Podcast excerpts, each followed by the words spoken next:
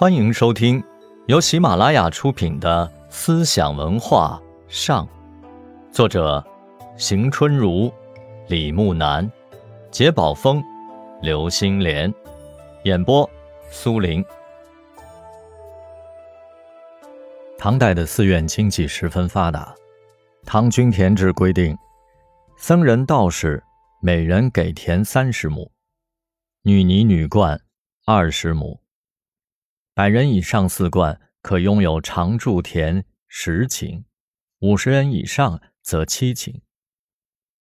实际上，寺院占有大量田产。武则天时，全国公私田宅多为僧占。后来，均田制破坏，寺院更是扩充庄田，另外还放高利贷牟利。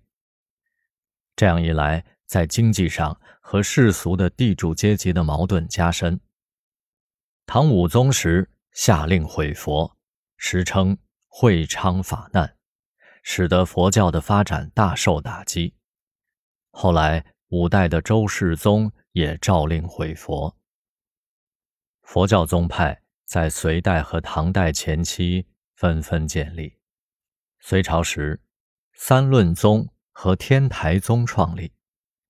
唐太宗时，法相宗和净土宗创立；唐高宗时，律宗创立；武则天时，华严宗和禅宗创立；唐玄宗时，密宗创立。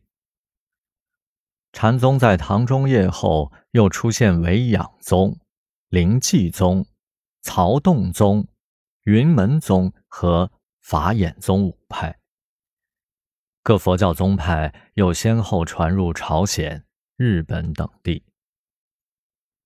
隋唐的佛教艺术也发展到了顶峰，集中体现在石窟艺术上。隋开皇九年，在河南安阳开凿的那罗岩窟最为著名。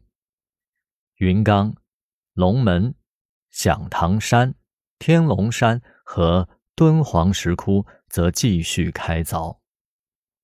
唐代扩造龙门石窟，其中的奉仙寺是龙门最大的石窟，窟中凿刻有卢舍那大佛，是造像艺术的代表作。同时，又在其他各处继续建窟。在敦煌壁画中画有许多的经变图画。在文学方面。由于俗讲即俗人的讲经活动的流行，变文的创作极为普及。变文是对描写极乐和地狱的各种情境的变相图所说的说明。他们用通俗的文字写成，为说唱文学的鼻祖。宋明时期是中国佛教的逐渐衰落时期。它的标志是佛教内部失去了创造力。隋唐佛教宗派大都以寺院为理论和传教中心，这同时也造成了它的封闭性，使僧众信仰和民众信仰之间产生隔阂。佛教本身在这一时期上已基本上失去了理论创造的活力。经过会昌法难后，除了适合于民众信仰的净土宗和适合于士大夫口味并强调自耕自食的禅宗之外，其余诸宗均告衰落，而净土和禅宗也逐渐合流。宋代一反后周的反佛政策，而适当的保护佛教，寺院数量增加，寺院拥有土地。免除赋税徭役。宋代初期，曾派遣一百五十七个僧人去印度求法。自太平兴国初，设立译经院，建立了完备的译经组织，译出了以密典为主的大批经典。但这些举措并未对佛教的易学发展产生多大影响。宋代开刻大藏经，共有官司五种版本。即蜀版的开宝藏、东禅版的崇宁藏、开元中华大藏经版皮比卢藏、思溪版的圆觉藏和延圣版气沙藏。宋代以禅宗和净土宗最为流行。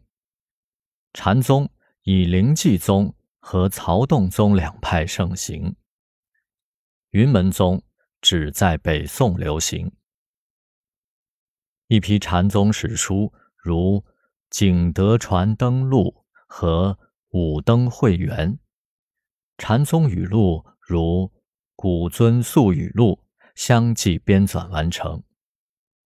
净土宗提倡念佛，其他如律宗、华严、天台等宗的理论也在宋代流行，而他们的修行方法则结合了念佛、禅法。